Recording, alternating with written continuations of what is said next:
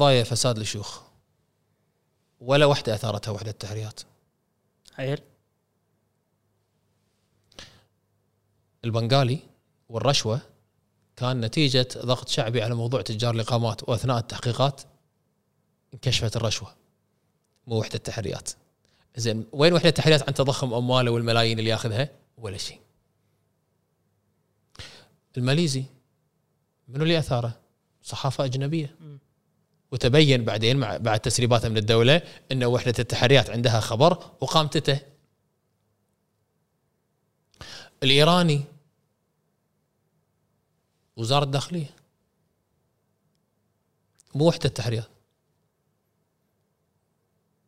اللي تورطوا زياده مع الايراني ما نقدر نفصل اكثر. النيابه بتحقيقاتها اكشفت مو وحده التحريات. صندوق الجيش ناصر صباح الأحمد الله يرحمه وزير الدفاع مو وحدة التحريات. تدري شنو بين كل هالقضايا القضية الوحيدة اللي رفعت علمها وحدة التحريات واشتغلت فيها؟ بوتيكات. بوتيكات.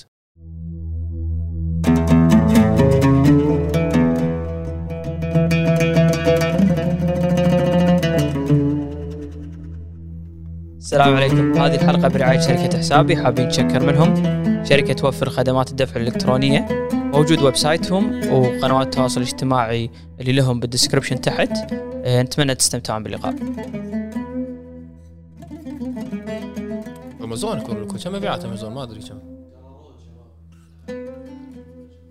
إيه توكل. مسيك بالخير أبو فهد. يا هلا أبو زايد. هلا هلا فيك. أنا تونا قاعد نسولف، قاعد أقول لك أنا يمكن سويت أكثر مقابلة من قبل، بس هذه شوية متوتر فيها أكثر. أه الموضوع يمكن حجمه شوية كبير.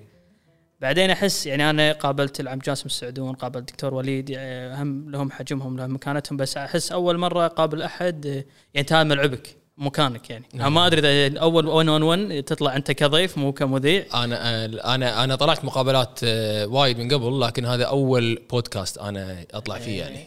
فأول مرة أنا قابل شخص إعلامي، فاعذرني إذا أنا غلطت شيء ولا سويت شيء، لأن مكان أنت أنت الخبير بهالمجال. لا الله يطول بعمرك. أه ندش فيها أبو فهد على طول. أنا بس ودي أسألك الحين على، إحنا بنتكلم على بوتيكات واللي حصل معاك في الفترة اللي فاتت. نعم.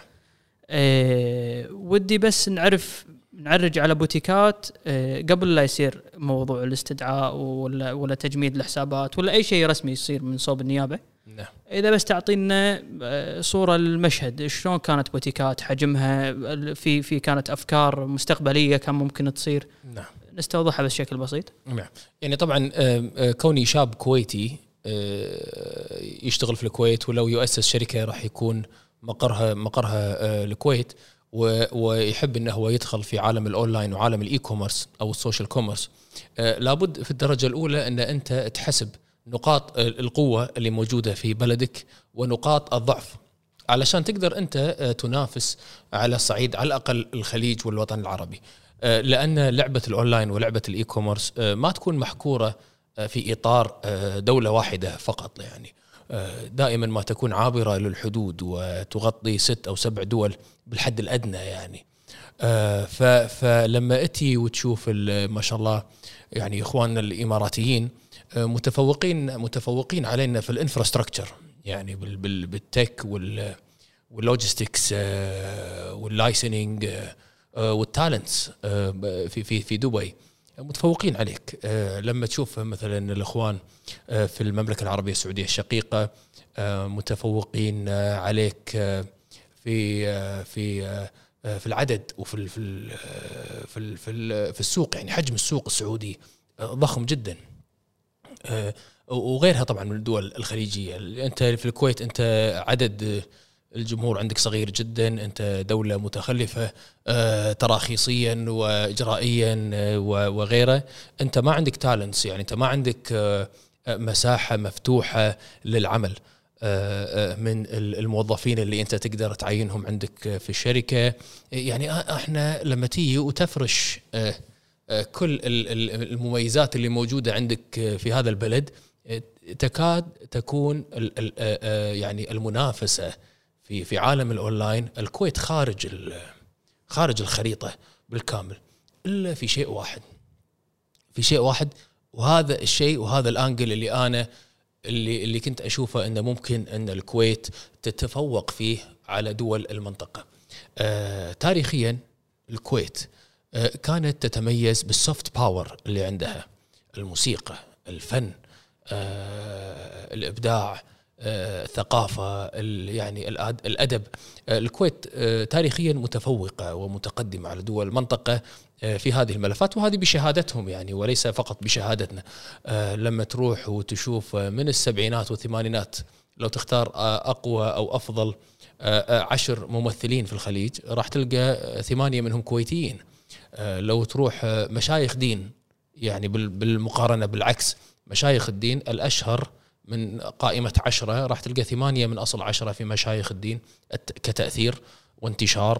تلقى العنصر الكويتي دائما دائما متفوق. بالنسبة للديزاينرز، المعارض الكويتية لما تشارك في دول الخليج الإقبال يكون أكبر. المطاعم الكويتية لما تكون وتنتشر في دول الخليج الإقبال يكون أكبر. فالزاوية الوحيدة اللي أنا ككويتي ممكن أني أنا أنافس فيها هو التأثير، التأثير على الأسواق الأخرى من خلال إبداعات الديزاينرز، إبداعات الموردين الكويتيين، والطاقات الكويتية اللي ممكن أنها تصنع منتجات فريدة من نوعها، جديدة، ما هي موجودة، فيها ترند وفيها حبكة معينة، وبالتالي تكون مقبولة للزبون الخليجي او العربي انه هو يشتريها يشتريها منك لان ما تكون متوفره مثلا في في في بلده. فهذه هي الزاويه الوحيده اللي لي انا ولاي كويتي امانه انه هو ينافس التطور الكبير اللي قاعد يصير في دول المنطقه والتخلف الكبير اللي قاعد يصير في بلده. فالشيء الوحيد اللي ان انت تراهن على ابداعات الشعب الكويتي وشبابه كشعب، مو حكومه يعني. كشعب لا لا الحكومه يعني شيء إيه الشيء الوحيد لا, لا, لا, لا طبعا يعني كافراد يعني لا لا جانب، وقصتنا دليل يعني ومثال يعني. إيه يعني انا بس اقول لك شغله ابو فهد على اللي قلت، ذكرتني بحادثه أه اسمعها من اكثر واحد خليجي يقول لي ان افضل مكان تحط فيه برودكت او مطعم اي فكره تسوي فيه يعني كتست ماركت هو الكويت. طبعا اذا نجح بالكويت فامورك سليمه برا، لان سوق أه سوق اجريسيف وسوق المنافسه فيه عاليه، والنجاح في الكويت صعب، والستاندرد الكويتي يعني لان في منافسه قويه ما يقبل انه يكون اقل يعني او عادي. العادي صار صار صار مو مقبول في السوق الكويتي، فمن ينجح في الكويت حتما سينجح في دول الخليج. فلو تشوف كل هذه العناصر اللي اللي موجوده على الطاوله، آخر عنصر هو الحكومة يعني اللي أنت ممكن تقنص فيها تقنص فيها برا.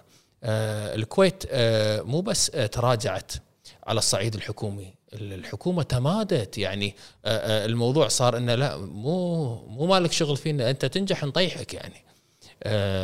وهذا ممكن نفصل فيه يعني بعد. أنا قبل لا نوصل يعني أنت قاعد تقول أبو فهد رغم كل ال رغم كل التحديات الموجودة بالكويت أنتوا اخترتوا الكويت لأجل هذه الأسباب، أن فيها جانب إبداعي.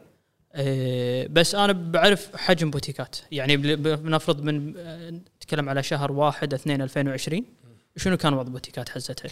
نعم يعني صراحة أنا أنا تلمست بعد الأزمة اللي مرينا فيها عدم وضوح عند كثير من الناس حول حجم حجم الشركة، وهذا طبعا طبيعي لأن شركة تعتبر حديثة، يعني خمس سنوات ما زالت الشركة تعتبر من الشركات الجديدة، الكونسبت جديد، استيعابه قد قد يحتاج قد يحتاج وقت. لكن باختصار بوتيكات كنا قبل الأزمة اللي احنا نمر فيها كان عندنا ادفايزري ديل مع سيتي بانك، وما زال طبعا هذا الادفايزري ديل موجود، وكنا نستهدف المليار دولار. لو وصلنا للمليار دولار راح نكون أكبر إي كوميرس في المنطقة. هذا التقييم اللي كان محطوط عشان الديلة، التقييم اللي احنا كنا يعني نبي نوصل له، وكنا يعني تقريبا تسعين بالمئة واصلين له. عدد الموظفين أكثر من ألف ومئة موظف، عدد الموردين أكثر من ألف وسبعمئة شركة، وأكثر من ألف وخمسمئة شركة.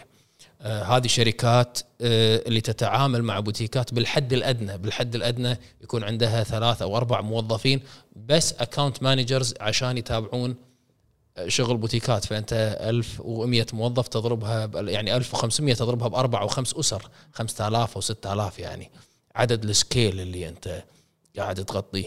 آه بوتيكات في مخازنها، ومخازنها في أجيليتي، وأجيليتي يعني مكانها معروف. وهذه دعوة مفتوح، أي شاب أو شابة في الكويت يحب أنه يروح يزور المخازن حيا الله. أه وصلنا إلى ما يقارب أربعين مليون منتج، يعني أنت متخيل أربعين مليون حبة في مخازن عملاقة وضخمة في أجيليتي. أه هذه كلها معلومات يمكن ما كانت واضحة. أه ثلاثة مليون أه ترانزاكشن أه لميزانية ألفين وتسعة عشر، وطفنا الأربعة مليون ترانزاكشن.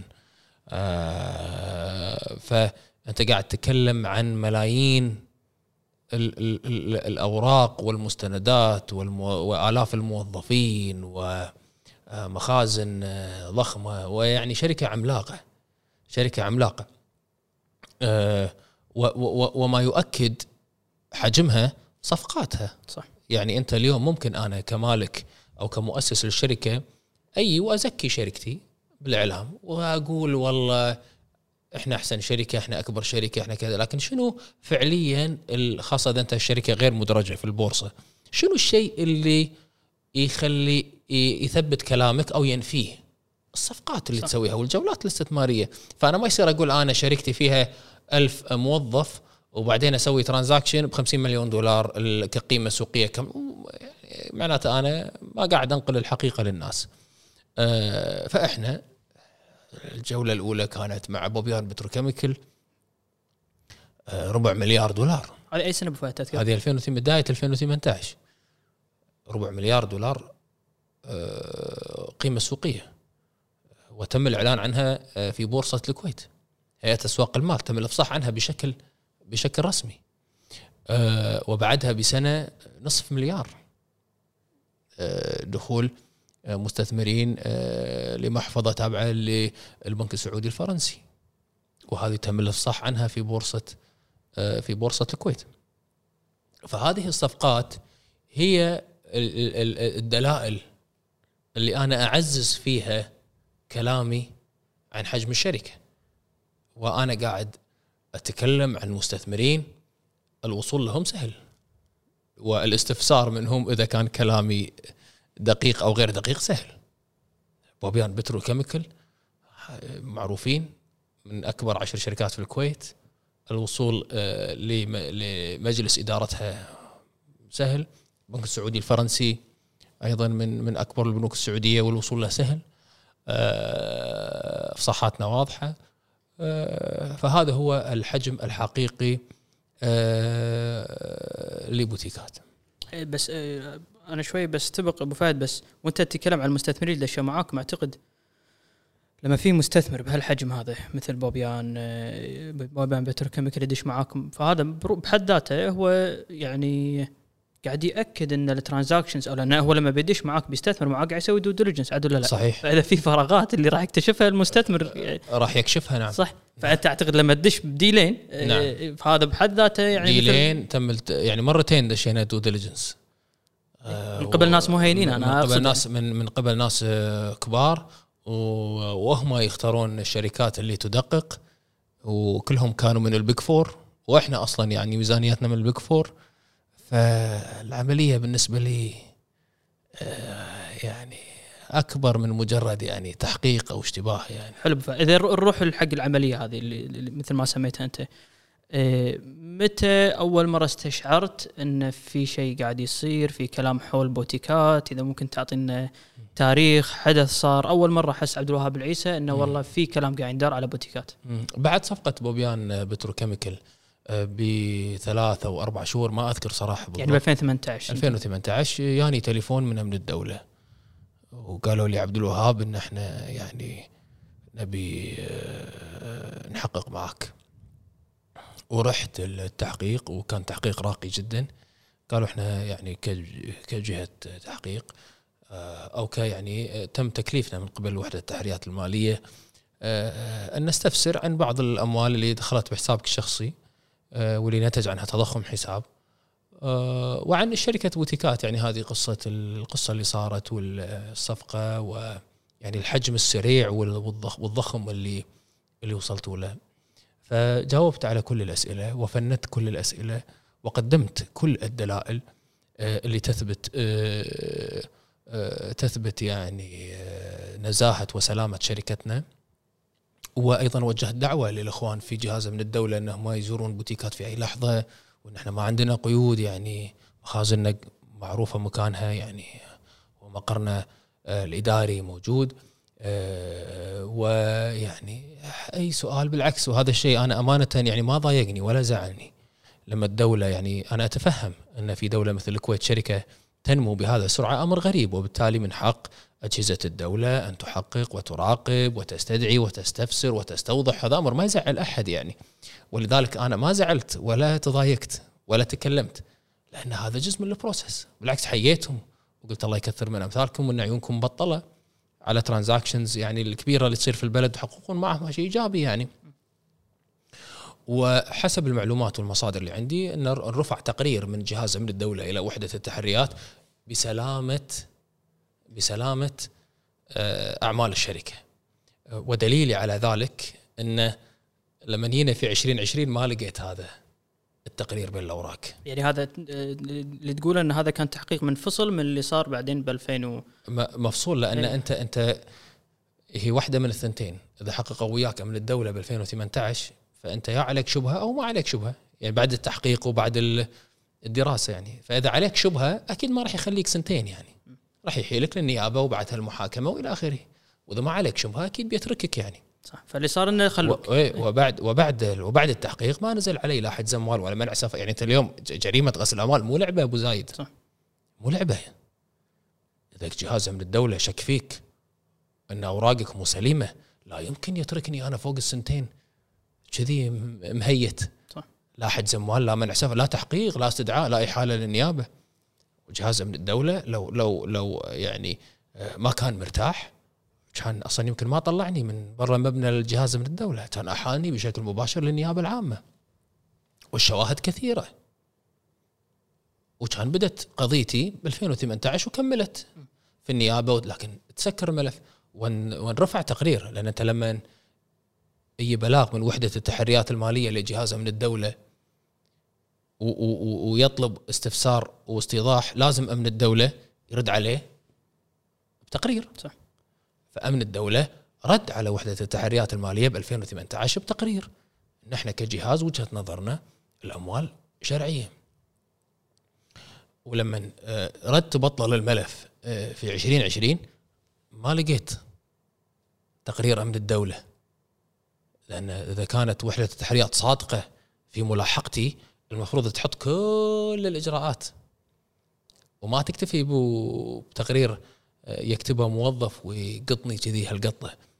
بس عفوا أنت سألت عن التقرير هذا بألفين وثمانية عشر، يعني قلت لهم وين وين اللي انكتب؟ لا ما سألت، لأن أنا أتعاطى مع ال ال ال القضية القضية اللي أمامي، وأنا ما عندي، أنا أسمع يعني كمصادر ومعلومات، لكن لكن لكن لكن اليقين مو بيدي. لأن لو بقول له وين التقرير، أه أه مع اني قلتها امام أه المحكمه، لان أنا احنا رفعنا تظلم كشركه في المحكمه على حجز الاموال. ولما جاي وقت الجلسه أه انا ترافعت بنفسي وقلت اي نعم انا ترافعت بنفسي في المحكمه. ايش اللي خلاك تسوي شيء؟ لان انا متمكن من القصه كامله، ولما رفعنا التظلم لازم تروح للقاضي لما تتظلم على هالقرار، هذه موجودة في قوانين الدولة يعني. وقلت أنا أطلب من المحكمة أنها يعني تطلب ليش أمن ليش تقرير أمن الدولة بألفين وثمانية عشر مو موجود؟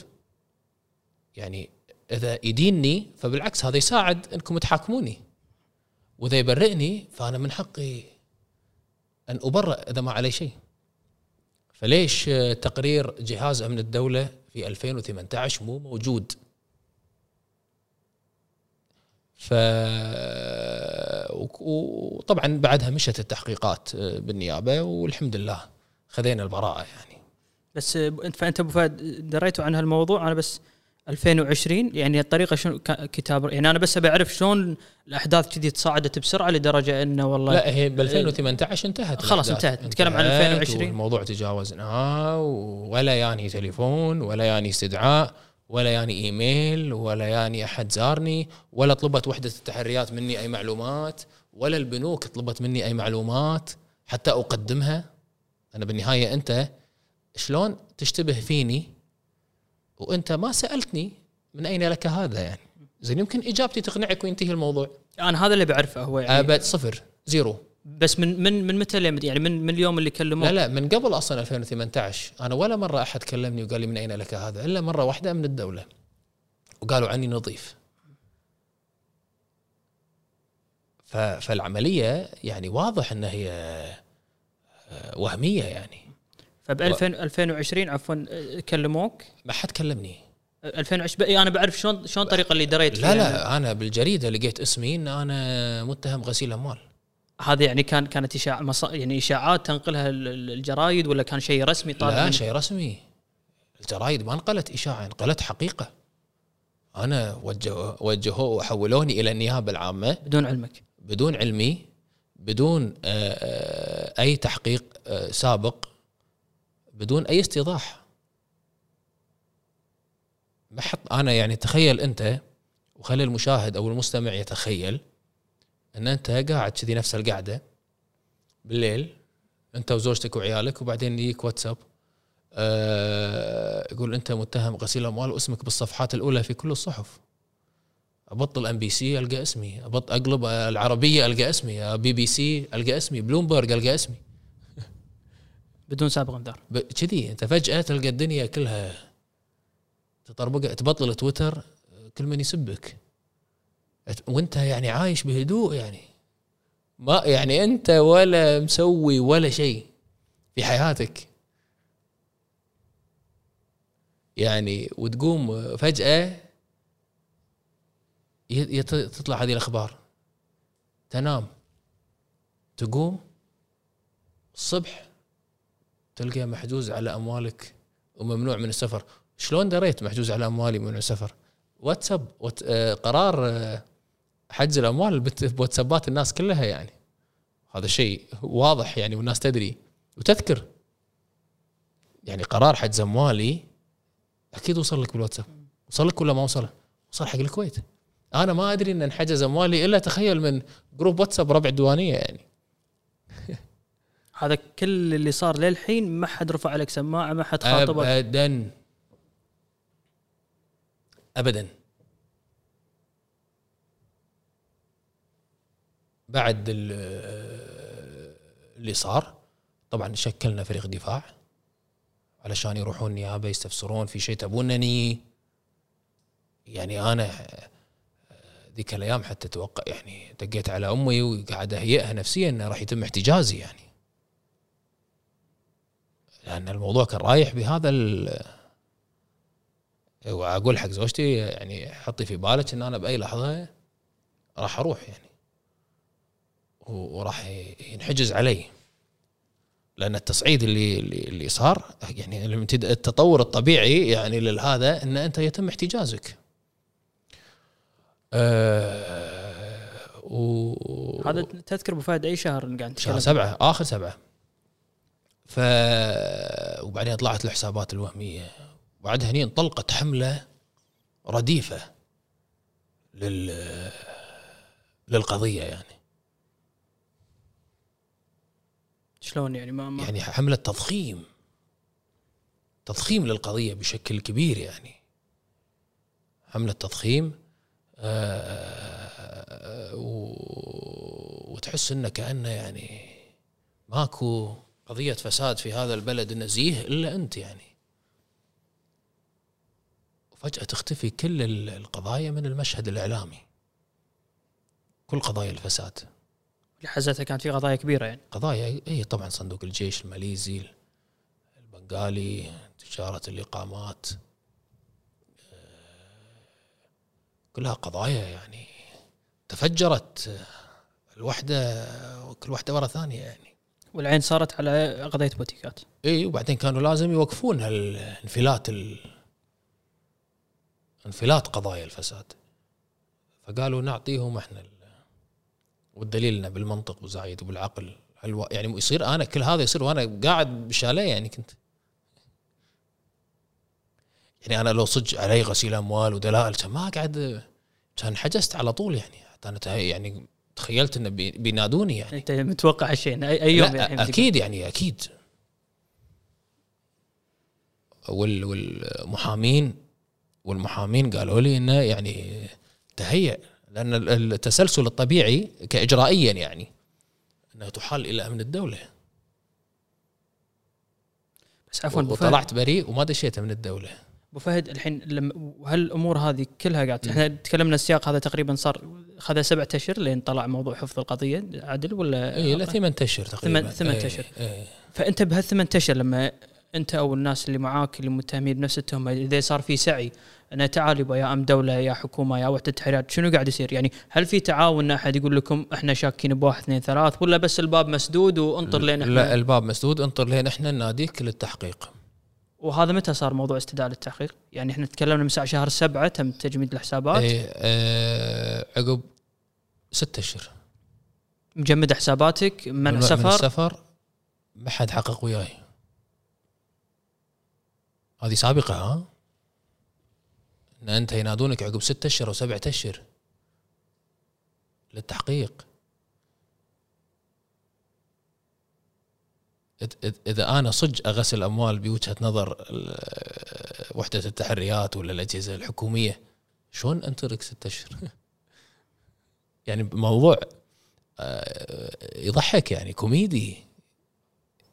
يعني اكو واحد يغسل اموال يخلونه قاعد في البيت سبعة أشهر وستة أشهر، هذا حكي فاضي. هذا واضح القضية يعني. أنا هم حاشني بفضول أبو فهد الحين أنت اه طول هالفترة هذه محجوز على فلوسك يعني. إيه.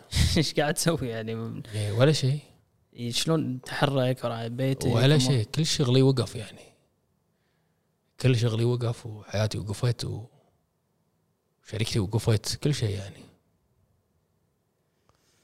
أنا هم أبو فهد ودي أعرف الحين، هو هو طبعا القضيه كانت مشموله بمجموعه من المشاهير، بعدين كان موضوع شركه بوتيكات، بعدين عبد الوهاب العيسى كون جزء من بوتيكات. انا كان ودي اللي اعرفه ليش يعني ليش عبد الوهاب العيسى باسمه؟ احنا ما شفنا الشركاء الاخرين يتم وضع اسمائهم في هذه القائمه، فليش يعني عبد الوهاب العيسى اذا كان موضوع انه هو عليه تهمه بسبب بوتيكات؟ طيب هو معاه شركه، يعني انك تستدعيهم كلهم يعني ما تستدعي ولا واحد فيهم. ما ادري السبعة اشهر ما طلعت بتحليل، ما فكر يعني. يعني التحليل الوحيد المنطقي انتخابات يعني. كانت صح، كانت قريبه. ايه لان انا الوحيد من كل الفريق اللي في بوتيكات اللي بنزل انتخابات يعني في الدائره الثانيه. ف هذا بس بالنهايه تحليل يعني. انا ابو فهد شوف هذا هذه القضيه أو, أو الرأي اللي أنت تفضلت فيه، يمكن كان في ناس سامعين من أول. أنا بكون جدا صريح معك، رأي في رأي بعض من الناس يقولك يعني مو له الدرجة يعني عبد الوهاب، مع احترامنا لعبد الوهاب العيسى ومكانته، ويبقى حتى لو ياخذه ياخذ كرسي واحد بالدارة الثانية. نعم. فش اللي يسوى أنه يخلي الحكومة كلها تحط نفسها بهالموقف هذا وتحرك كل أجهزتها عشان تحرم عبد الوهاب العيسى من ياخذ مركز في في الدارة الثانية يعني. لا مو كذي الموضوع. التحرك اللي صار ضد عبد الوهاب والبلاغات اللي راحت كان بهدف التغطية على غسيل الشيوخ. حلو؟ اللي هو قضية اللي قلناها تونه. لهني ماكو انتخابات في الموضوع، تحليلي الخاص يعني. يعني كانوا المشاهير يدون الغرض بساميهم يعني. لا لو احنا وياهم يعني لأسباب أخرى يعني. قط حط فوقه حط فوقه حط فوقه يعني. القضية أساسا بهدف التغطية، مو بهدف والله أن نطيح عبد الوهاب. لكن عبد الوهاب وبوتيكات فرصة أن احنا يعني. أعطيك دليل، عقب ملف المشاهير بأسبوع أو عشرة أيام حالت وحدة تحريات بلاغات على شركات. احنا ليش ما رحنا ويا الشركات؟ اي انتم كان موضوعكم من ليش انت ربطني مع افراد يعني؟ حتى هذه الشركه وايد شركات تعلن، كل الكويت تعلن عند المشاهير، مو بس بوتيكات يعني. يعني ربطي معاهم مو منطقي، لأن مو بس احنا اللي نعلن عن طريق مشاهير، كل الناس تعلن عن طريق مشاهير. انت لو عندك مطعم ولا لو عندك قهوه، اول ما راح تعلن الا عند مشاهير، يعني نقص على بعض. افضل وسيله للتسويق. فانت وديت افراد، ليش وديت شركات عقبها باسبوعين؟ ليش ما حطيتني ويا الشركات يعني؟ ف النقطة اللي ممكن ممكن يعني أنا بالنهاية أحلل، ترى مثلك يعني، لا تتوقع أن أنا عندي معلومات أكثر، لأن الموضوع مو بيدي يعني. لكن التضخيم الإعلامي يمكن يكون جزء من الانتخابات، يعني بعد القضية مو قبل. فهمت قصدي؟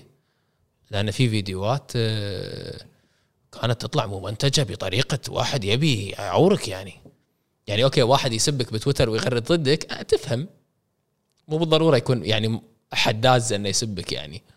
لكن لما لكن لما يكون مونتاج وتضبيطه ومرتبة العملية بعد القضية يعني، مو قبل.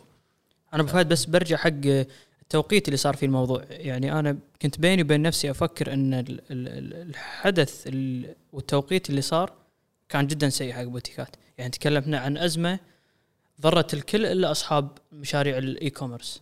فلو لو ما صار هالشيء يعني، أنا بس كنت بعرف عن خطط بوتيكات المستقبلية لو هالحدث هذا مو صاير له، موضوع غسيل، شبهة غسيل الأموال وما أعرف إيش. سمعنا أن بوتيكات كان ممكن يطلع برا الكويت يعني، أو يطلع برا الخليج، ما أدري إذا في خطط معينة كانت بتصير و يعني. لا طبعا يعني بوتيكات قبل هالسالفة وعقب هالسالفة على نفس خططها التوسعية. يعني بالنهاية احنا اي شركه، حالنا حال اي شركه تطمح الى انها تتوسع في اسواق جديده، صح؟ فبوتيكات قبل هالسالفه وما زلنا مصرين وحريصين على ان احنا نتوسع في دول اخرى. أه واحنا ان شاء الله يعني الحماس اللي موجود اليوم داخل الشركه كبير، واحنا ما راح ما راح نخلي هذه الازمه ان تكسر يعني عزومنا، وان شاء الله راح نرجع، وان شاء الله راح نرجع اقوى من قبل يعني. بس ما كان في شيء واضح بالبال يعني، اوروبا شيء كذي تدشون سوق معين كان ببالكم يعني؟ لا، ان ما ما تم تحديد ال ال يعني دوله معينه. لكن انا اكلمك الحين كصوت من من مجموعه اصوات داخل بوتيكات، يعني انا مو الوحيد في مجلس الاداره يعني. لكن انا صراحه معجب بالتجربه خليجية والتسهيلات اللي قاعد تصير.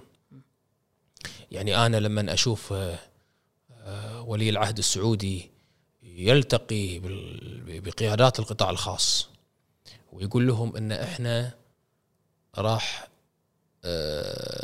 ننفق في العشر سنوات القادمة أكثر من ما أنفقناه في ثلاثمائة سنة السابقة، لما تسمع عن يعني زملائك وربعك اللي يشتغلون بالسعودية شلون تحولت بشكل سريع إلى الرقمية، ولما تسمع شلون هم قاعد يرحبون في القطاع الخاص والمستثمرين اللي يجون من برا المملكة ويأسسون شركاتهم داخل المملكة ويصنعون وظائف للسعوديين، وتشوف رؤية محمد بن سلمان، بكل تأكيد ستضع السعودية على على خريطة خريطتك يعني. و... يعني و... ونفس الشيء طبعا في دول الخليج الأخرى يعني. بس فهد، من كلامك الكويت راح تتم الهيد كوارترز أو مك... يعني مكان رئيسي لعمل بوتيكات بعد اللي صار يعني عم. هذا قرار قرار يعني قرار ما أخذناه، ولا يعني عندي إجابة جازمة علشان أجاوبها اليوم، لكن ما أدري صراحة. وكردت فعل المستثمرين بفهد اللي دش يعني، سواء بوبيان بتروكيميكال ولا الجهات الأخرى اللي استثمروا لما صار مو... الموضوع اللي صار هذا في السنة اللي فاتت، شنو كانت ردة فعلهم يعني؟ يعني يعني آه ما أدري صراحة شنو هم بينهم وبين بعض داخليا يعني. بس هم يعني بوبيان بتروش كويتيين يعني، شباب وكويتيين، ويعني مو ناس غريبين ولا يعني مصدومين يعني، هم عارفين خبايا ال... والبلاوي كلها يعني. لكن اللي أحرجنا يعني، اللي انحرجنا أمام يعني المستثمرين الإخوان في السعودية أكيد يعني، والفرنسيين يعني. إيش قاعد يصير؟ شنو هذا؟ شنو هذا؟ يعني أفهم أفهم أن الدولة تشك فيك، ماكو مشكلة أنك تحال للنيابة، أفهم. منع سفر، منع سفر للاحتياط يعني، لكن يبقى حج زمال أسبوع أسبوعين ما يخالف. لكن اللي صار يعني محرج محرج يعني. يعني أنا الله يعين كديبة عقب اللي صار، يعني كديبة أكثر مؤسسة حكومية بتاكل هوا. يعني كديبة وظيفتها تشجع آه المستثمرين الأجانب يحطون فلوس بالكويت. يعني أنا أنا ماني متخيل شكل مشعل جابر الأحمد وهو يلتقي يعني، وهو يوقف على المنصة في أي مؤتمر يقول إحنا بأداء و... ويعني صرا ويعني ويسوق الكويت ويقول إحنا يعني صراحة نبيكم يا مستثمرين يا أجانب أنكم تحطون فلوسكم في الكويت. يعني أنا بس بتخيل واحد يرفع عيده ويقول له بس عفوا يعني ذكرنا باللي صار في بوتيكات يعني يعني لأن هذا ممكن يصير معنا بأي لحظة يعني. إيش بيجاوب مشعل جابر الأحمد؟ إيش بيجاوب يعني؟ يعني بفاد الحين لما أقول لك هذا خطة الكويت أنها تكون مركز، شنو كان الشعار؟ مركز اقتصادي، مركز مالي وتجاري. إيه الحين يعني عشرين خمسة ثلاثة هاليوم بقول لك إيه عشان ردة فعلك. لا لا لا يعني هذا مو ردة فعل عبد الوهاب ولا غيره يعني، الناس كلها يعني. بس أقصد غير اللي يدب بالنار غير اللي يدب بالماء يعني، الوهاب اللي مر فيه. لا لا يعني يعني واضح إن إن مو مو عدم جدية يعني سالفة مو سالفة. لا هم يعني أنا أنا قمت أشك في نظرتهم للكويت يعني. يعني أنا ما أعتقد يشوفونها دولة يعني مكتملة الأركان اقتصاديا يعني، وإن إحنا والاستدامة الم... لا لا لا هما يعني بالنسبة لهم الكويت يعني محطة بنزين. وأنا يعني البايو مالي بتويتر ما مو شايل اللوكي... اللوكيشن محطة بنزين فوق العالم يعني. بنزين؟ إحنا محطة إحنا يعني يعني ما في شيء مهم في هذا البلد إلا إلا, إلا الكيوسي يعني. يعني أنت يصير عندك قرار مجلس وزراء بالحظر، ترى أول بند الموظفين النفط يعني قبل الأطباء والعسل. لا لا لا البايبات تمشي أهم شيء، بعدين يعني خلاص نعالج الناس وكذا يعني إحنا. فأنت لما يعني تخيل أنت يحطونك تمسك محطة بنزين ويك واحد يبي ياخذ جزء من المحطة يبي يسوي فيها مثلا شيء مرتبط بالبيئة يعني، يقول اطلع برا يعني شوف لك محطة ثانية. قاعد تقعد تزعجنا احنا، صار لنا خمسين ستين سنة احنا. ف وهذا فعلا اللي اللي وطب شواهد كثيرة يعني نقدر نسولف انا وياك لي باكر عن المشهد الكويتي المؤلم يعني. مشهد كويتي مؤلم يعني. انا انا ماني قادر اتخيل شلون يتعاملون مع مؤسسة تجارية سبعين أو ثمانين بالمئة من مبيعاتها خارج الكويت. أنت ثمانين هذا الرقم سبعين ثمانين بالمئة. طبعا الحين طبعا الحين ما نقدر نبني بالضبط، لكن أكلمك تاريخيا إحنا نعتمد أصلا على الأسواق الخارجية في المبيعات. إحنا كل يوم ندخل فلوس للكويت. إحنا يمكن أكثر شركة بالكويت دخل دخلت فلوس. وتشتري من وين؟ هذا مهم ويمكن أهم. أساميز صح. فأنا فعلياً virtual port، أنا صرت virtual port للكويت. أنا سويت بوم إلكتروني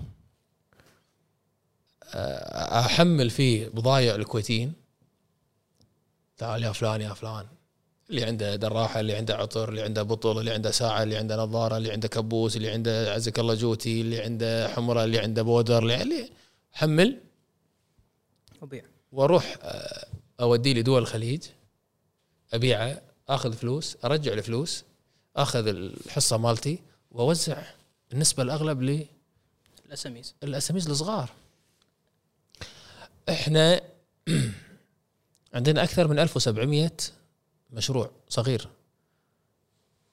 الصندوق الوطني اثنين مليار دينار، احنا اسسنا بوتيكات براس مال مليون ونص، يعني دعمنا اكثر من ألف وخمسمئة مشروع كويتي صغير. حكومه اثنين مليار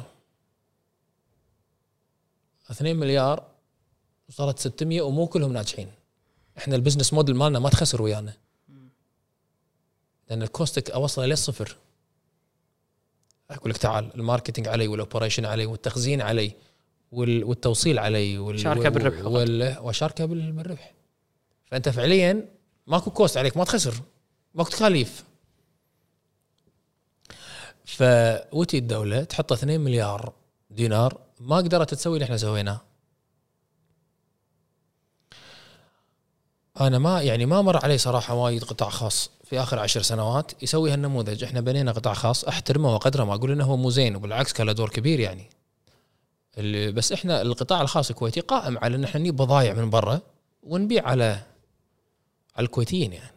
ففعليا احنا الحكومه تبيع النفط، ناخذ فلوس النفط نوزع رواتب، نوزع الرواتب، ناخذ الرواتب هذه والناس تشتري بضايع، البضايع ياخذها التاجر يحط الفرقيه بجيبه وبعدين يحول الفلوس برا. صح. فانت فعليا نفطك اللي هم قاعد يشترونه منك لو تشوف الدائره الاقتصاديه صح قاعد ترجع لهم مره ثانيه حق شركاتهم العملاقه اللي بالنهايه تدفع ضريبه للحكومات اللي شرت منك بضايع. وانت يعني انت مجرد محطه بنزين لجريان الاقتصاد.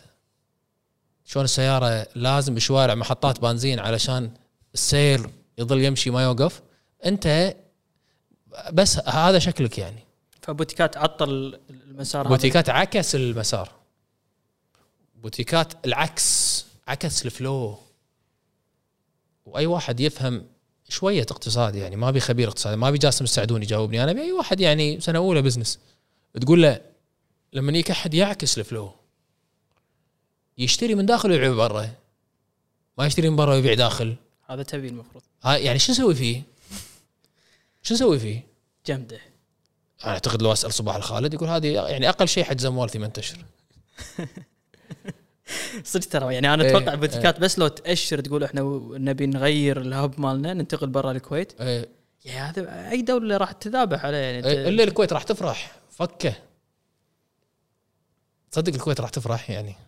بس أنا بعرف منو أكثر يعني، هل هو أزعج هذول التجار الكبار اللي يعني؟ أنا أعتقد الكل مستفيد من من سقوط.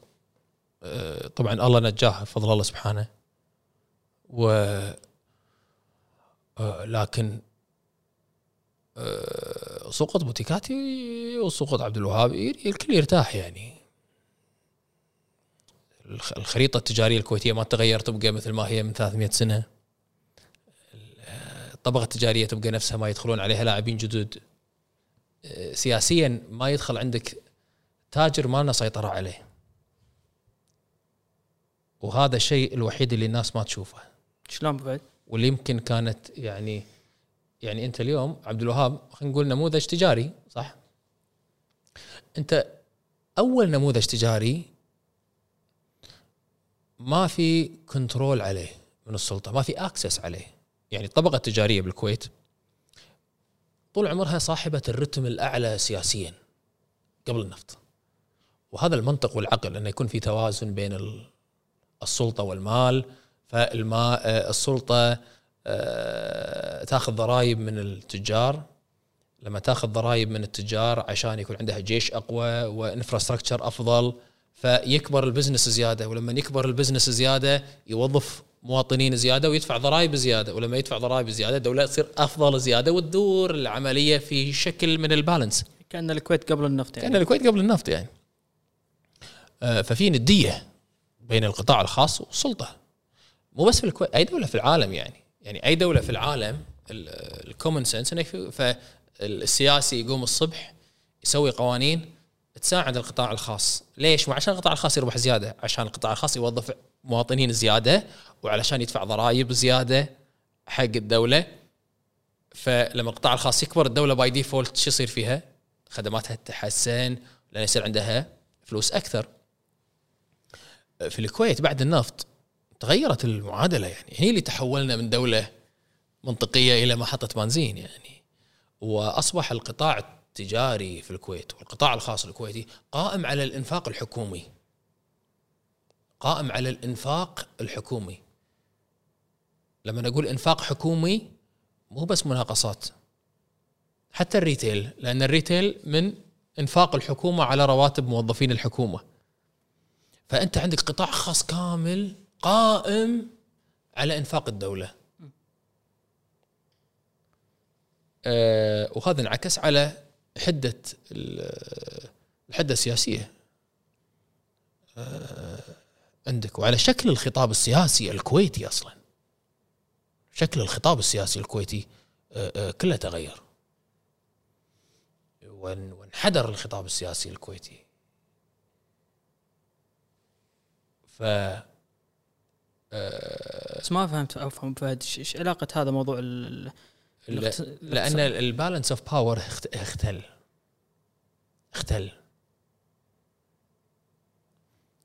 صار يعني قبل قبل التجار مهمش اكثر، او ما لهم حاجه، الحكومه ما لها حاجه، الدوله ما عاد لها حاجه، انا كسلطه ما ما عاد لي حاجه لك كتاجر.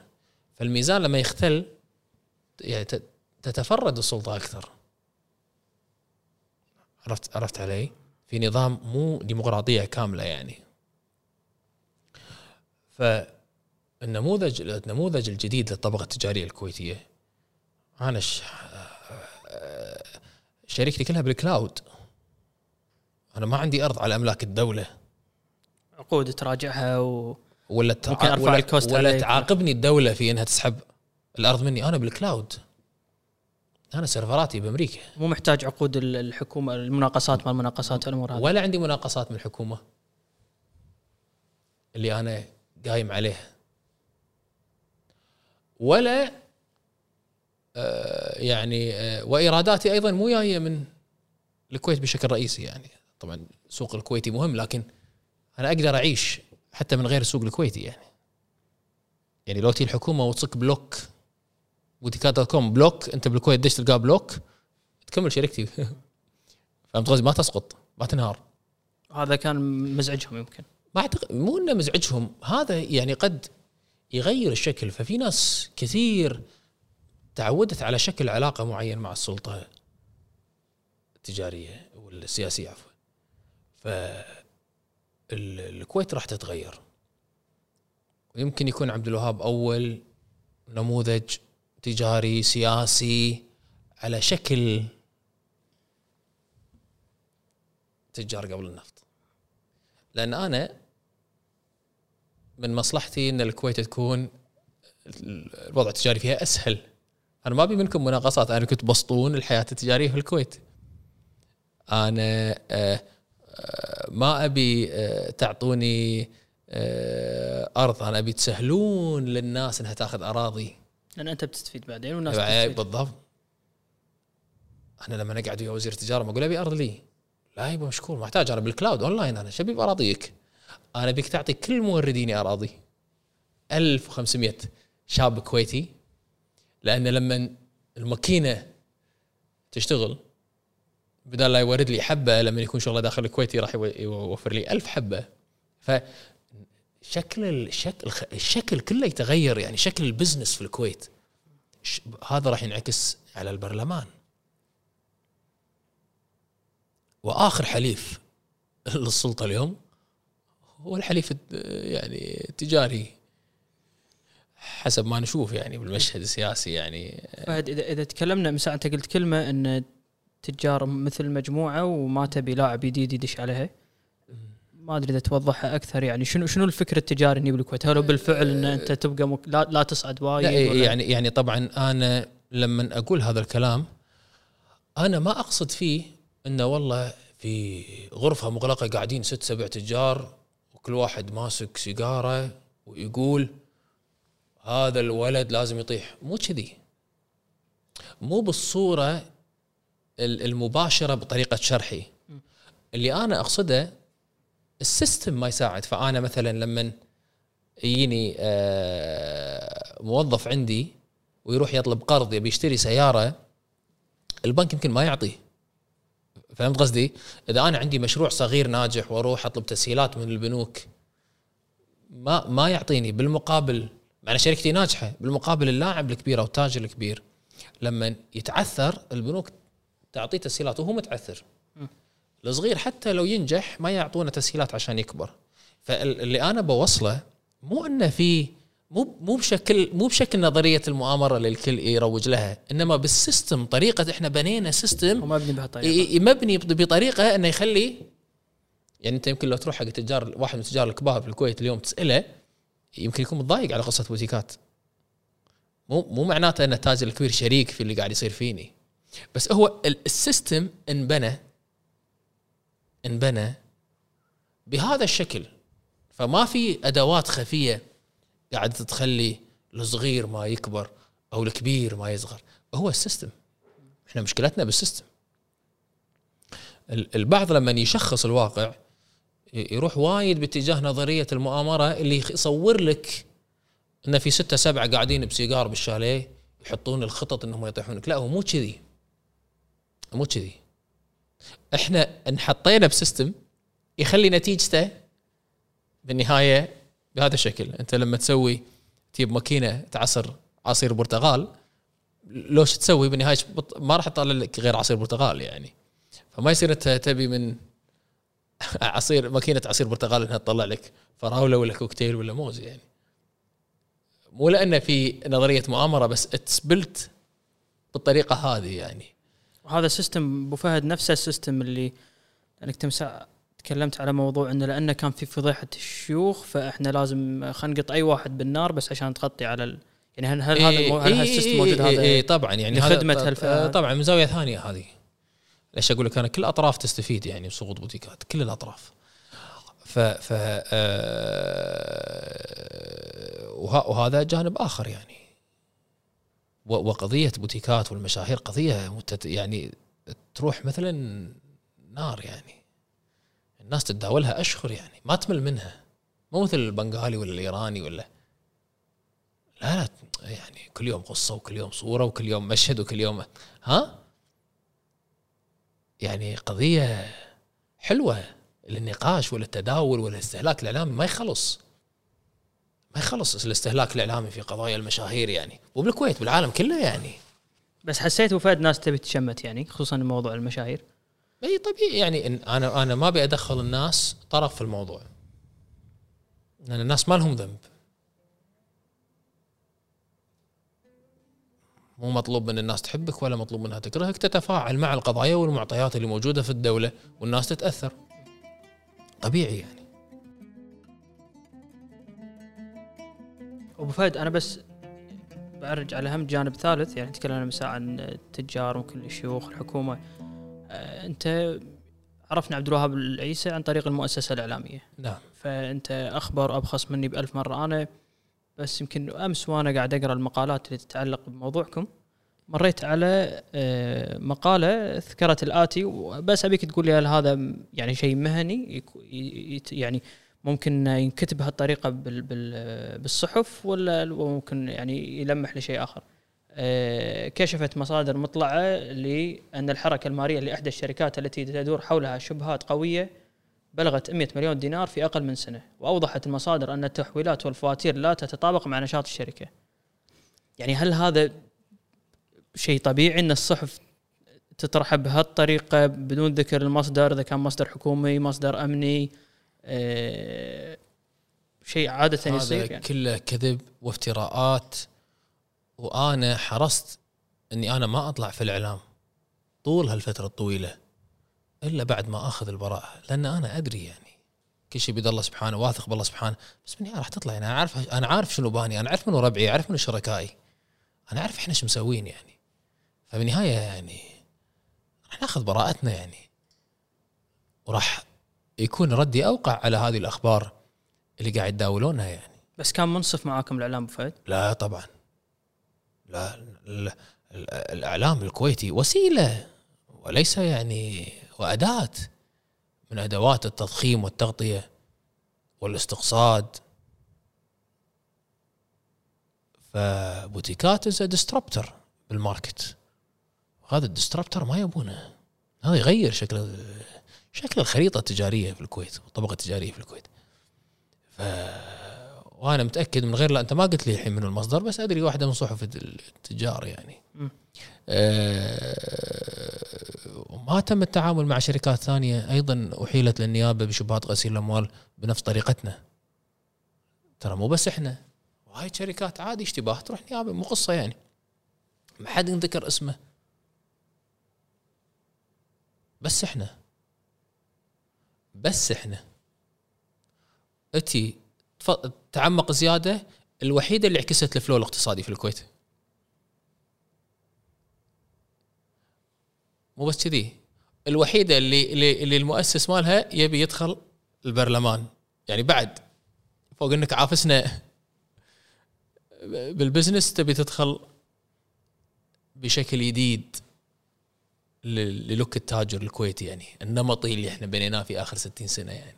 بس وفهد يعني أنا, أنا هذا اللي بفهمه، إذا إذا عبد الوهاب العيسى اللي كان مثل ما قلنا ابن المؤسسة الإعلامية زين، ولا علاقاتها ويعرفهم ويعرفونه، يعني إذا عبد الوهاب العيسى بكلامك ما رحمه، يعني لأي مستوى واصلة الصحافة عندنا بالكويت يعني؟ لا، أول شيء يعني أنا بحكم أني اشتغلت في الإعلام، فزملائي وأصدقائي موظفين،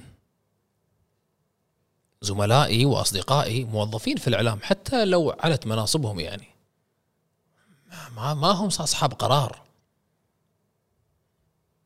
ما هم أصحاب قرار يعني. يعني أنا اليوم في في محفوف، لو أنت ما تملك مجرد تقدم، مهما كانت علاقتي معاك زينة، ذاك تليفون وقال لك اغسل الشراع بتاع يعني، فهمت قصدي يعني، ولا راح تخسر وظيفتك. ف بالنسبة لي وأنا صراحة ما تعبت أني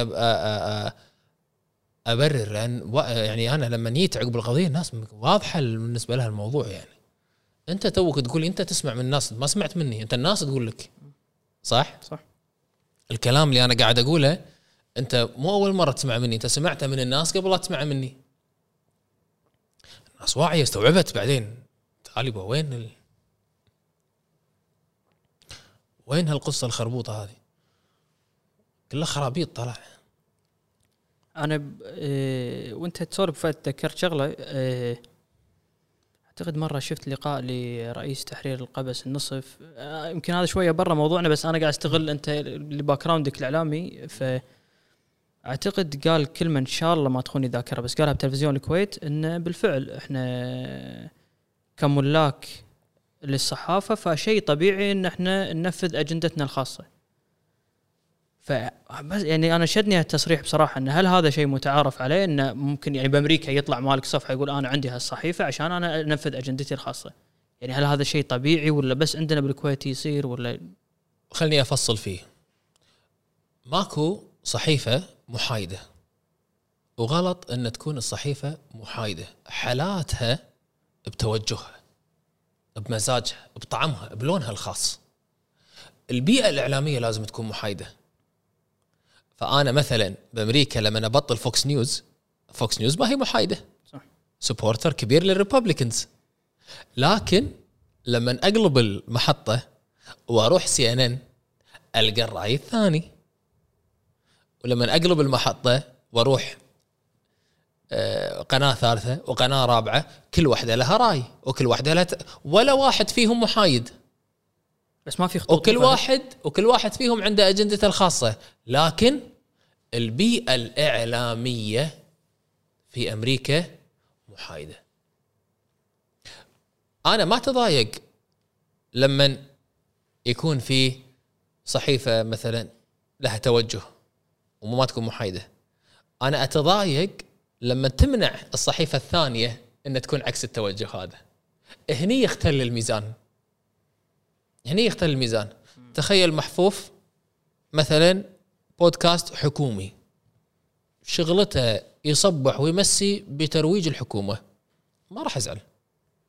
لكن لما أنا أقدم على تصريح بودكاست ثاني معارض ضد محفوف، المفروض تسمح لي، وبودكاست ثالث ورابع وخامس. فأنا كمستمع الحين أو أنا كمواطن كيف عاد أسمع من محفوف وأسمع من اللي ضده واللي ضده واللي ضده وأكون قناعاتي. فأنت تحاول تقنعني بكل ما تملك من أدلة وفاكت وتصعيد إعلامي، وخصمك يحاول يقنعني كمواطن أو كمشاهد بكل الأدلة والفاكت والتصعيد الإعلامي، وتسوون ديبيت. يكون الإعلام في حالة من الديبيت اليومي عشان تقنعني أنا الشارع. فأنا في قضية أكس أقتنع فيك، وفي قضية واي أقتنع بخصمك. في الكويت ما فيه، واللي أكبر دليل اللي صار مع الوطن على الوطن وعالم اليوم. فتشوف الصحافة كلها لون واحد. فسقطت الصحافة في الكويت وبزغ نجم سوشيال ميديا. فال هذا اللي قاعد يصير، هذا اللي قاعد يصير. فردا على جزئية تصريح وليد النصف ان احنا عندنا توجه وعندنا هذا الصح، لكن دام انك سمحت حق وليد النصف، سمحت له، عبد الوهاب تسمح له بعد، ومحمد الزايد تسمح له بعد. ما يصير تسمح حق واحد وتخلي الثاني، ما يصير. ف... ابو فهد انا بس عفوا انا يمكن بطلع برا الموضوع، بس بستغل وجودك وخبرتك بهالموضوع هذا. ال- ال- العذر اللي استعملوه ضد صحيفة الوطن، يعني هو اجرائيا على الورق شنو قالوا؟ انهم ترخيصهم منتهي او شنو شنو اللي صار معاهم بالضبط؟ ال- ال- في قانون الشركات، في قانون الشركات إذا أنت خفضت رأس مالك أكثر من خمسة وسبعين بالمئة يحق للدولة سحب الترخيص. حلو؟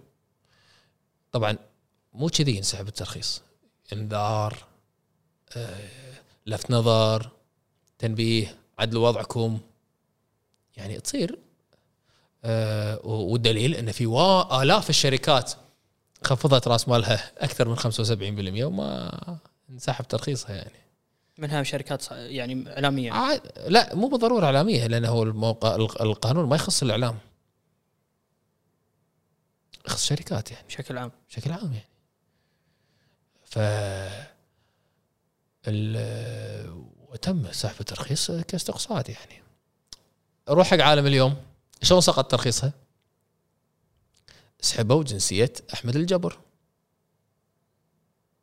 وتبعات هالشيء، تبعات هالشيء. فصار الرئيس أو المالك مو كويتي، ومن شروط القانون إن أنت أوف.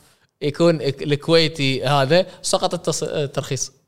أوف. شوف الانتقائية يعني. يعني هم يعني هذا في استذكر أنا هني كلمة شهيرة للدكتور عبد الله النفيسي اللي قال إن إحنا مو في دولة قانون، احنا في دولة تستخدم فيها السلطة القانون ل ليش لشرعنت لشرعنت خلي الوطن. الوطن خفضت راس مالها زي عالم اليوم، ما سوت ولا شيء غلط، شلون ايها شلون ايها صدق. شوف انا يعني كلك تقول ايش معنى البرغة، ايش معنى، ما ادري اذا هذا سبب صراحه، بس الحين قاعد يخليني الجبر قصدي الجبر مو الجبر عفوا ايش معنى يعني من بد كل المعارضين ايش معنى راحوا عليه إيه؟ هو بالذات يعني إيه، لان الجبر هو الوحيد يمكن، والوطن طبعا كانت في فتره من الفترات، لكن الجبر فتح باب المعارضه على على مصراعيها. وسمعت قصتها اعتقد قالها بكلاب هاوس قبل فتره يعني يعني ما حسافه حسافه وقصه مؤثره، وما كنت حاضر للجلسه حسافه، لكن لكن أنا بالنسبة لي كنت في الإعلام ديك الأيام، يعني أنا بالنسبة لي الأمر واضح بالنسبة لي، يعني أنا مو ناطر أسمع القصة. هم الموضوع مو الجبر، هم يبون يصكون جريدة عالم اليوم علشان يخنقون المعارضة. ليش أقول لك البيئة الإعلامية؟ أنت شلون تسمح حق القبس والأنباء والرأي وتمنع عالم اليوم؟ يعني عالم اليوم مو محايدة، توجهها معارض. فرضا القبس حكومية، توجهها حكومي، كل واحد حقه، ما يزعلني أبدا. أنا ضد أصلا الجريدة تكون محايدة، إن صارت محايدة فشلت وصار ما لها طعم ولا لها لون ولا لها حتى حماس موظفينها يصير مليق. يعني حالات ان انت يكون عندك قضيه وعندك راي، حتى الاستاف مالك يكون وياك بالفايت هذا ايا كان، عاد صح غلط مو مهم. فانا كمشاهد يوم اشوف عالم اليوم بالقضيه الفلانيه تقول وجهه نظرها وتقدم دوافعها، واشوف القبس مثلا جريده حكوميه تقدم دوافعها وانا اقتنعت كيفي، لكن انت تسكر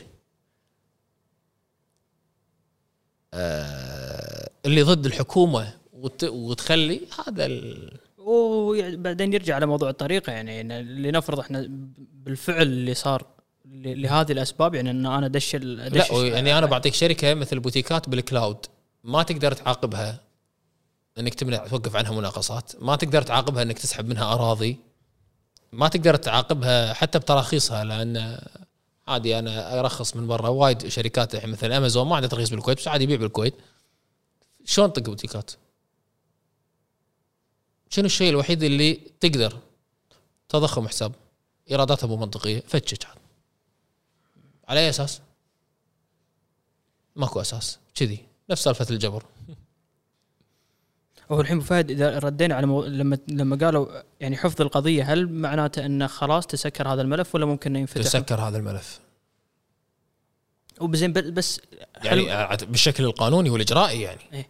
الان ما ادري يعني هالدوله هذه مو ثقه صراحه. يعني ايش نظرتك ابو فهد؟ يعني انت لما نتكلم ألفين وانا انت كلنا حالك حالنا من ألفين وتسعة عشر انت اكيد مستاء، بس اعتقد اليوم يمكن ما ادري شو اللي شفته من يعني شلون تغيرت نظرتك للدوله، يعني شلون تدار شلون طريقتها.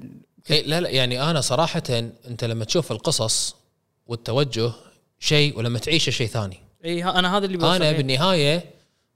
يعني شوف مثل سالفه عالم اليوم ومثل الوطن، يعني انا كنت موظف هذيك الايام ما كان عندي بزنس يعني قوي، يعني انا كنت شاب كويتي عايش على راتب الوطن، يعني يجيني كتاب ماكو معاش انتهى الموضوع. يعني الحمد لله ذيك الايام كنت يعني مؤسس وميديا، فكانت تعطيني اقدر ادفع اجاري ومصاريفي، وكان عندي يعني متزوج وعندي بنيه.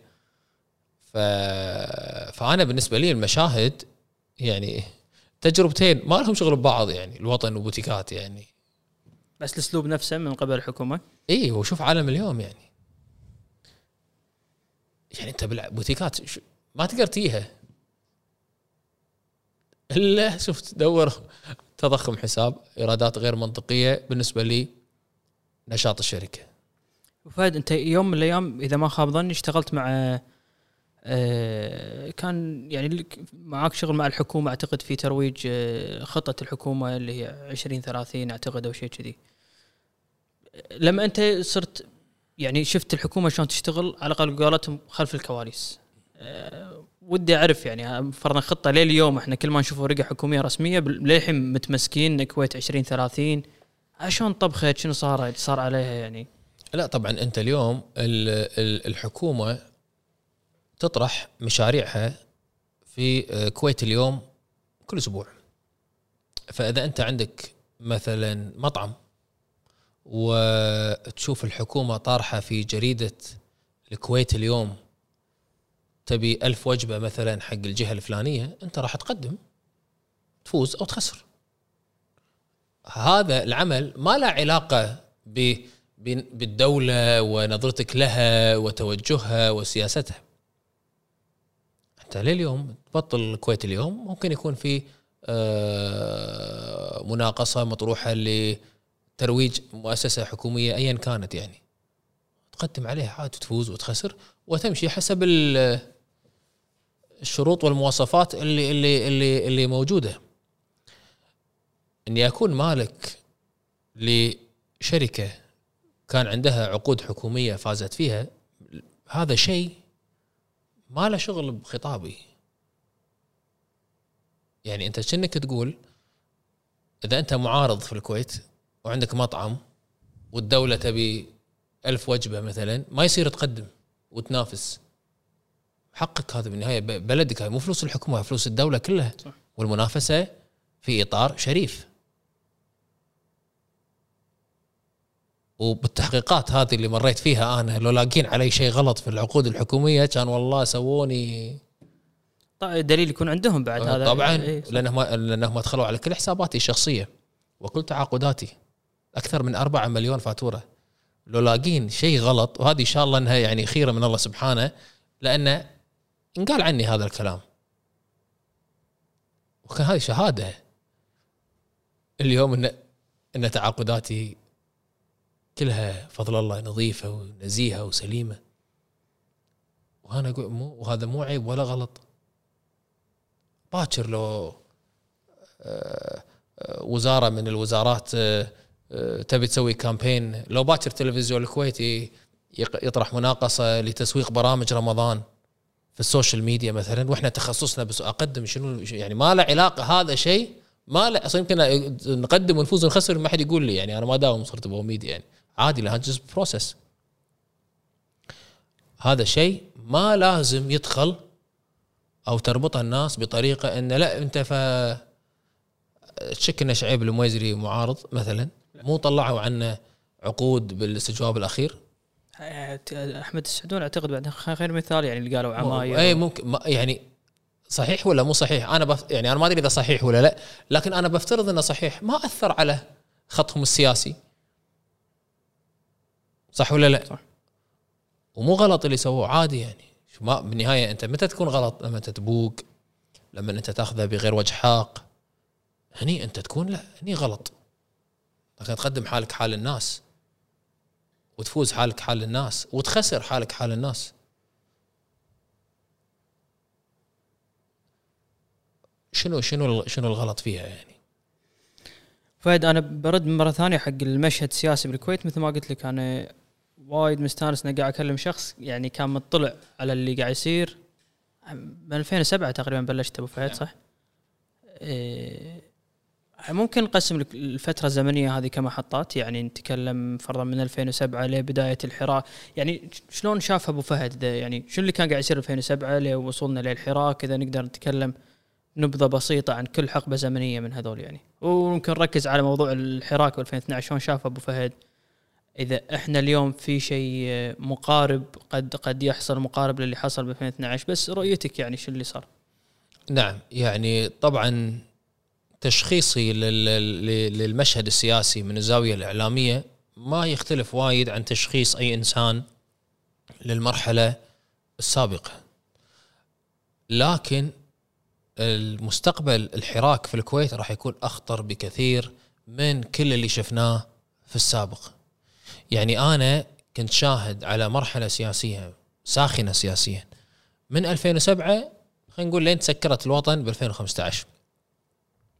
هذه المرحلة فيها من الأحداث اللي الناس تعرفها، ما احتاج أنا أخذ يعني وايد من وقت البرنامج عشان أسرد تاريخيا شنو اللي صار، كلها ارتبطت بقضايا فساد تقريبا يعني، وأن السلطة شريكة في في في هذا الفساد وتحويلات إيداعات قبيضة رشاوي نواب إلى آخره.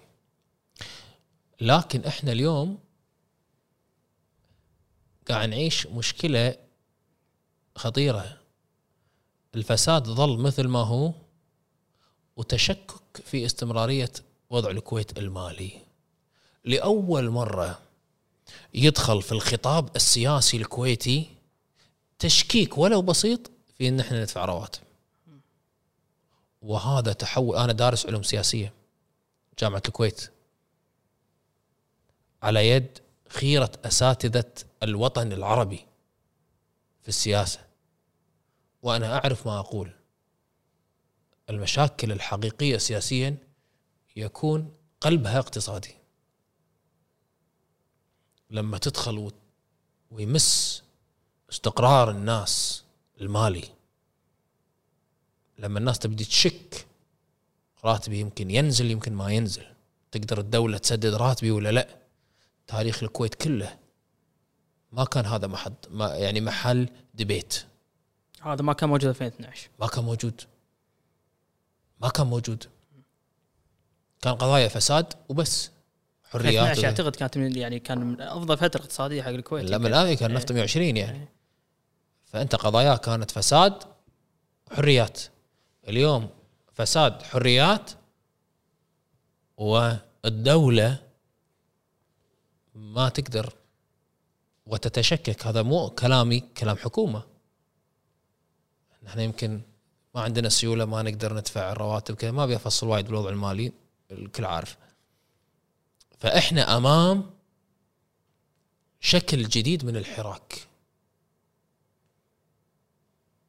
جماعه الله لا يغير علينا، ماكلين شاربين نايمين، راح يكونون عنصر اساسي في الحراك المستقبلي، لان وفق منظورهم كل شيء بيتغير علينا، ولا احنا ماكلين ولا احنا شاربين ولا احنا. فشكل الحراك السياسي في الكويت راح يكون صعب جدا في في المرحله في المرحله القادمه يعني. بس ايش تعتقد ابو فهد يعني الاختناق اللي صاير بالكويت حاليا، يعني هل احنا ما رد يعني هل راح يتكرر المشهد اللي صار في ألفين واثني عشر؟ الكويت لا يمكن ان تستقر سياسيا. الكويت لا يمكن ان تستقر سياسيا. ممكن تهدأ سياسيا، ممكن تركد سياسيا، لا ي... لكن لا يمكن في أي حال من الأحوال أن تستقر الكويت سياسيا، لأن طبيعة النظام السياسي الكويتي لا يمكن أن يستقر. بسبب؟ ما في دولة في العالم أغلبية معارضة، أغلبية تشكل حكومة، يعني common sense منطق. ما يصير أنا أصير نائب وما أقدر أشكل حكومة يعني. هذا لا يعني أني أنا أدفع باتجاه القفز السريع للحكومة المنتخبة، ما يعني هذا الشيء. أنا أتكلم الحين من الناحية النظري، إذا بنتكلم عملي لا، الموضوع يحتاج سنوات طويلة لتهيئة الساحة. لكن نظريا هذا مو كلامي أنا، هذا كلام الأمير الراحل الشيخ صباح رحمة الله عليه في إحدى الصحف الألمانية في إحدى زياراته لبرلين، لما قال مشكلة الكويت في نظامها المختلط.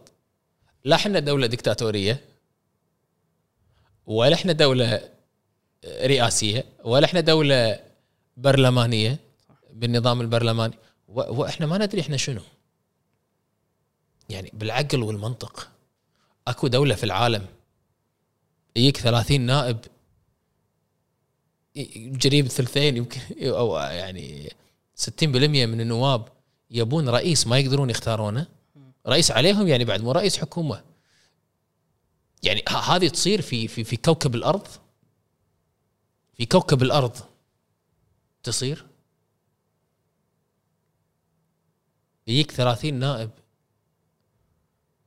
يقول أنا ما بي رئيس الوزراء وبسائله سياسيا، تقوم الصبح تلقى الاستجواب منقطع عقب سنتين يعني. هذه ما تصير، هذه هي واحدة من الثنتين، يا معارضة طي حكومة، يا معارضة تشكل حكومة يعني. يعني احنا بس حاليا لا هذه ولا ذيك، لا هذه. وعشان كذي الكويت عمرها ما راح تستقر يعني،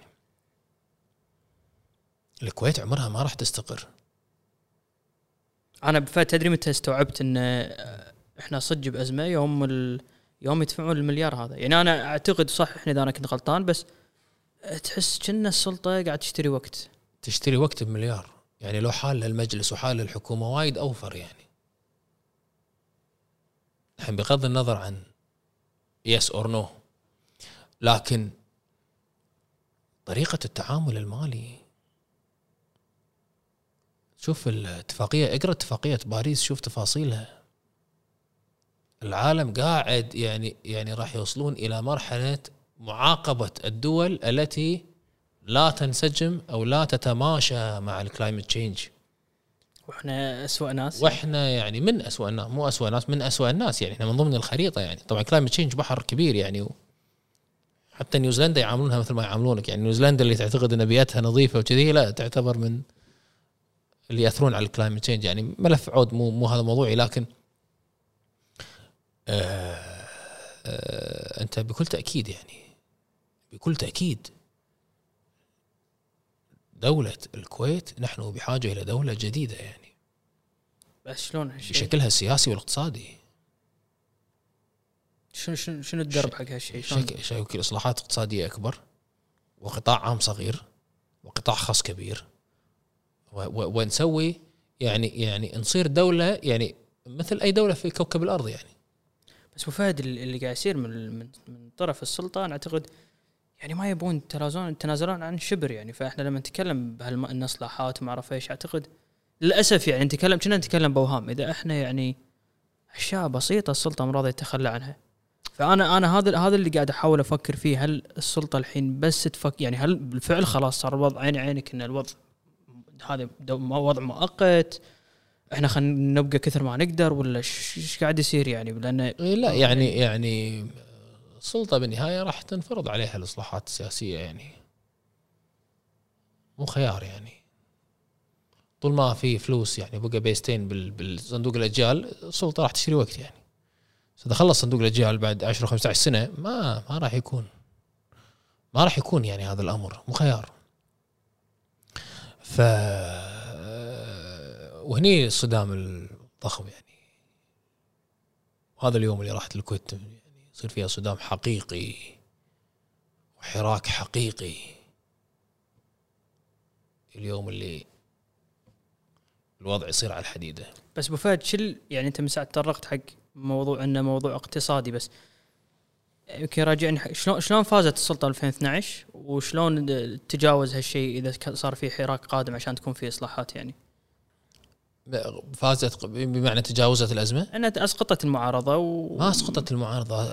من سقط هو ناصر المحمد بس يا شخص. وبالتالي وبالتالي تحقق نجاح شعبي ولاول مره في تاريخ الكويت يكون عندك رئيس وزراء سابق. بس الشكل نفسه ابو فهد يعني نفس نفس الحكومه إيه؟ نفس الممارسات نفس الفساد اي بس بس بس يعني هذا الحراك الشعبي والحراك الحي خلى الحياه السياسيه في الكويت تتطور يعني وان كانت بشكل بطيء يعني. اليوم انت صار عادي عندك تستجوب رئيس وزراء الا بهالمجلس طبعا، لكن احنا دخلنا في مرحله ان مساءله رئيس الوزراء ما عادت من المحرمات وهذا شكل من اشكال التطور السياسي الطبيعي.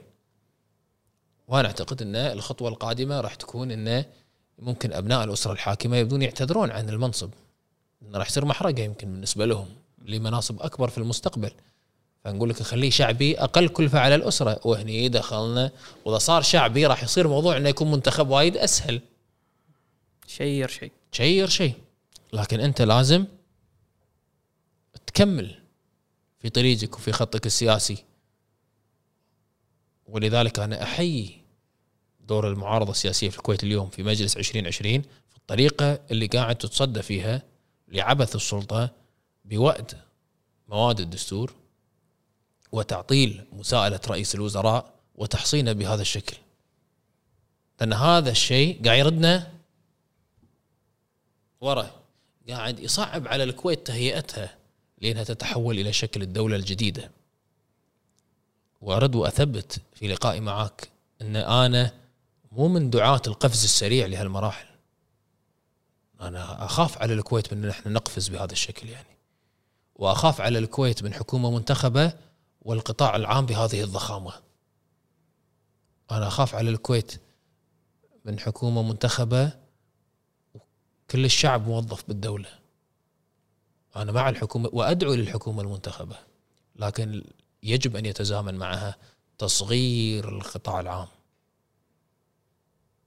وأن يتحول إلى قطاع إشرافي ورقابي أكثر مما هو تشغيلي وتنفيذي، وتفتح باب المنافسة للناس أنها تتنافس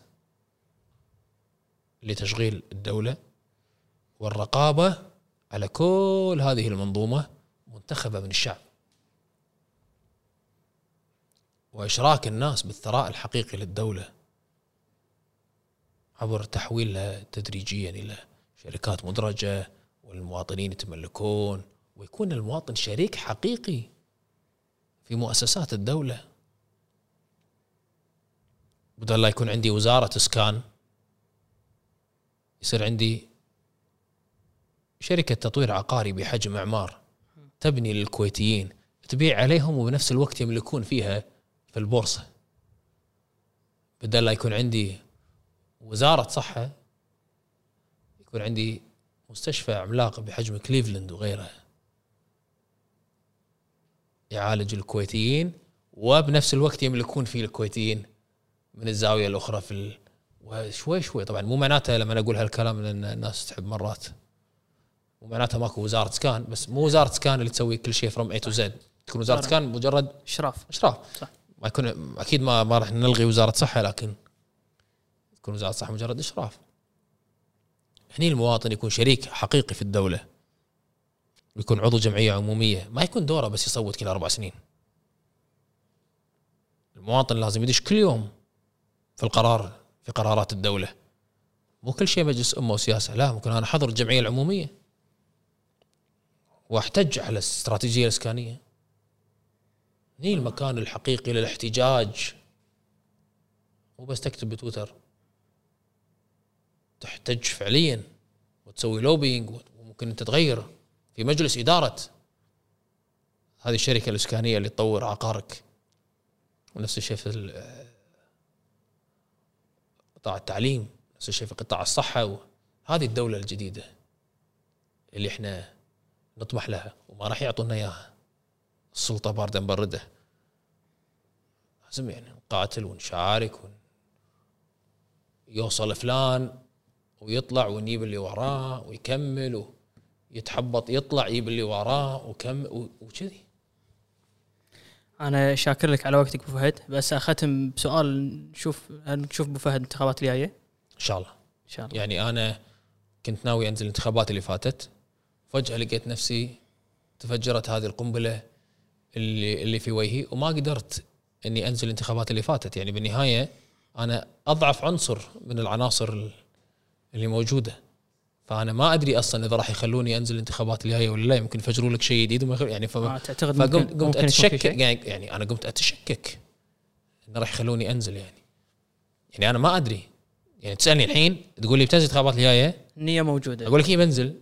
بس انا قلت هالكلام قبل انتخابات عشرين عشرين، تسالون الناس تبي تنزل الانتخابات اللي جايه اللي هي عشرين عشرين، اقول اي بنزل، وبعدين القى نفسي ما اقدر انزل. يعني انا انا فعرفت انت لما يصير وياك شيء كذي انت ما تدري اصلا اذا بتنزل ولا لا، بعيدا عن نيتك. يعني انا توقعت انه ممكن يكون موضوع مشابه، انه نفس القانون اللي صار انه مال المسيء، انه فجاه راحوا يعني ممكن في قانون ثاني كقانون يمنع عبد الوهاب العيسى من الترشح. اي عادي، اي واحد نشك فيه اشتباه غسيل اموال ما ينزل انتخابات. اي وعاد هذا مو بح على كيفك تعبي الفورمه شطب بس. اي انت لو الحين احط مية دينار بحسابك، انا بالنسبه لي مو منطقيه هال مية دينار، على اي اساس؟ ماكو اساس. انا كذي جهه رقابيه في الدوله، باي باي ما تنزل.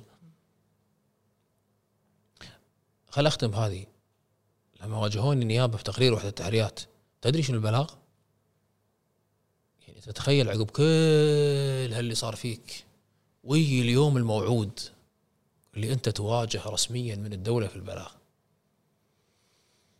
يقول لك إيرادات شركتك مو منطقية بالنسبة لنشاطك. نقطة نقطة. أنا ناطر يعني يدلل أن الأموال وسخة، فهني هذه الجهة مشبوهة كذا يعني يسوي لك، وانت تعال رجع يعني توقع ملفات وتوصل الى خريطه. طبعا انت سبعة اشهر ما لا، انت رحت عشرين سنه سجن. تقصد الموضوع خدام سبعة ثمان اشهر، يعني سبعة اشهر، فانت يعني جهز. اوه اوه كلها سطر واحد. زين على اي اساس؟ طبعا لما اسال النيابه سؤالي مو للنيابه، أن النيابة بالنهاية جهة تحقيق، تأخذ البلاغ تواجهك فيه. سؤالي لوحدة التحريات على أساس؟ قال أعطيك معلومة أختم يعني أصدمك فيها وأختم فيها هذا اللقاء. أنا شكلي ما راح أختم، بس تفضل. راح نختم فيها إيه؟ كل قضايا فساد للشيوخ ولا واحدة أثارتها وحدة التحريات. هايل البنغالي والرشوة كان نتيجة ضغط شعبي على موضوع تجار الإقامات، وأثناء التحقيقات انكشفت الرشوة، مو وحدة التحريات. زين وين وحدة التحريات عن تضخم أمواله والملايين اللي ياخذها؟ ولا شيء. الماليزي منو اللي أثاره؟ صحافة أجنبية، وتبين بعدين مع بعد تسريباتها من الدولة إن وحدة التحريات عندها خبر وقامتته. الإيراني وزارة الداخلية، مو وحدة التحريات. اللي تورطوا زيادة مع الإيراني ما نقدر نفصل أكثر. النيابة تحقيقاتها اكشفت ووحدة التحرية. صندوق الجيش ناصر صباح الأحمد الله يرحمه وزير الدفاع مو وحدة التحريات. تدري شنو بين كل هالقضايا القضية الوحيدة اللي رفعت علمها وحدة التحريات واشتغلت فيها؟ بوتيكات. بوتيكات. هذا يختصر الكثير، يختصر الكثير. ونختم بهذه. جزاك الله خير ابو فهد، ما قصرت على وقتك. الله يسلمك. مشكور مشكور، مساك على القوة. مشكور.